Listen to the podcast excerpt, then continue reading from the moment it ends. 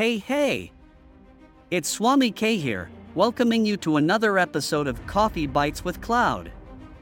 This is our second episode, and today, we're going to discuss why cloud computing is so irresistible.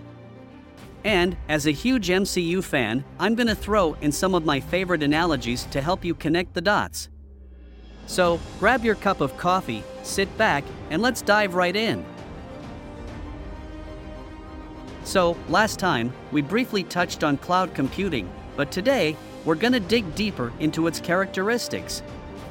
Let's start with on demand and self service.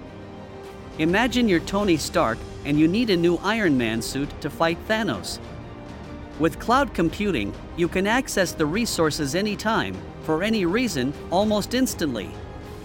Just like Tony building a suit in no time. Now, let's talk about ubiquitous network access. Picture Thor in Asgard, but he needs to access some files on Earth.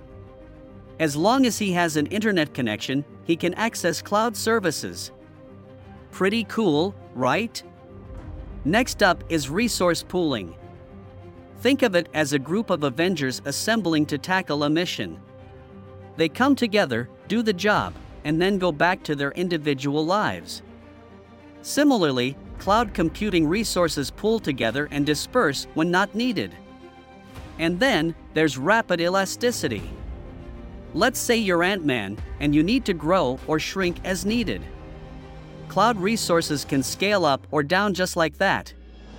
Lastly, we have pay per use. Cloud computing is like a buffet where you only pay for what you eat.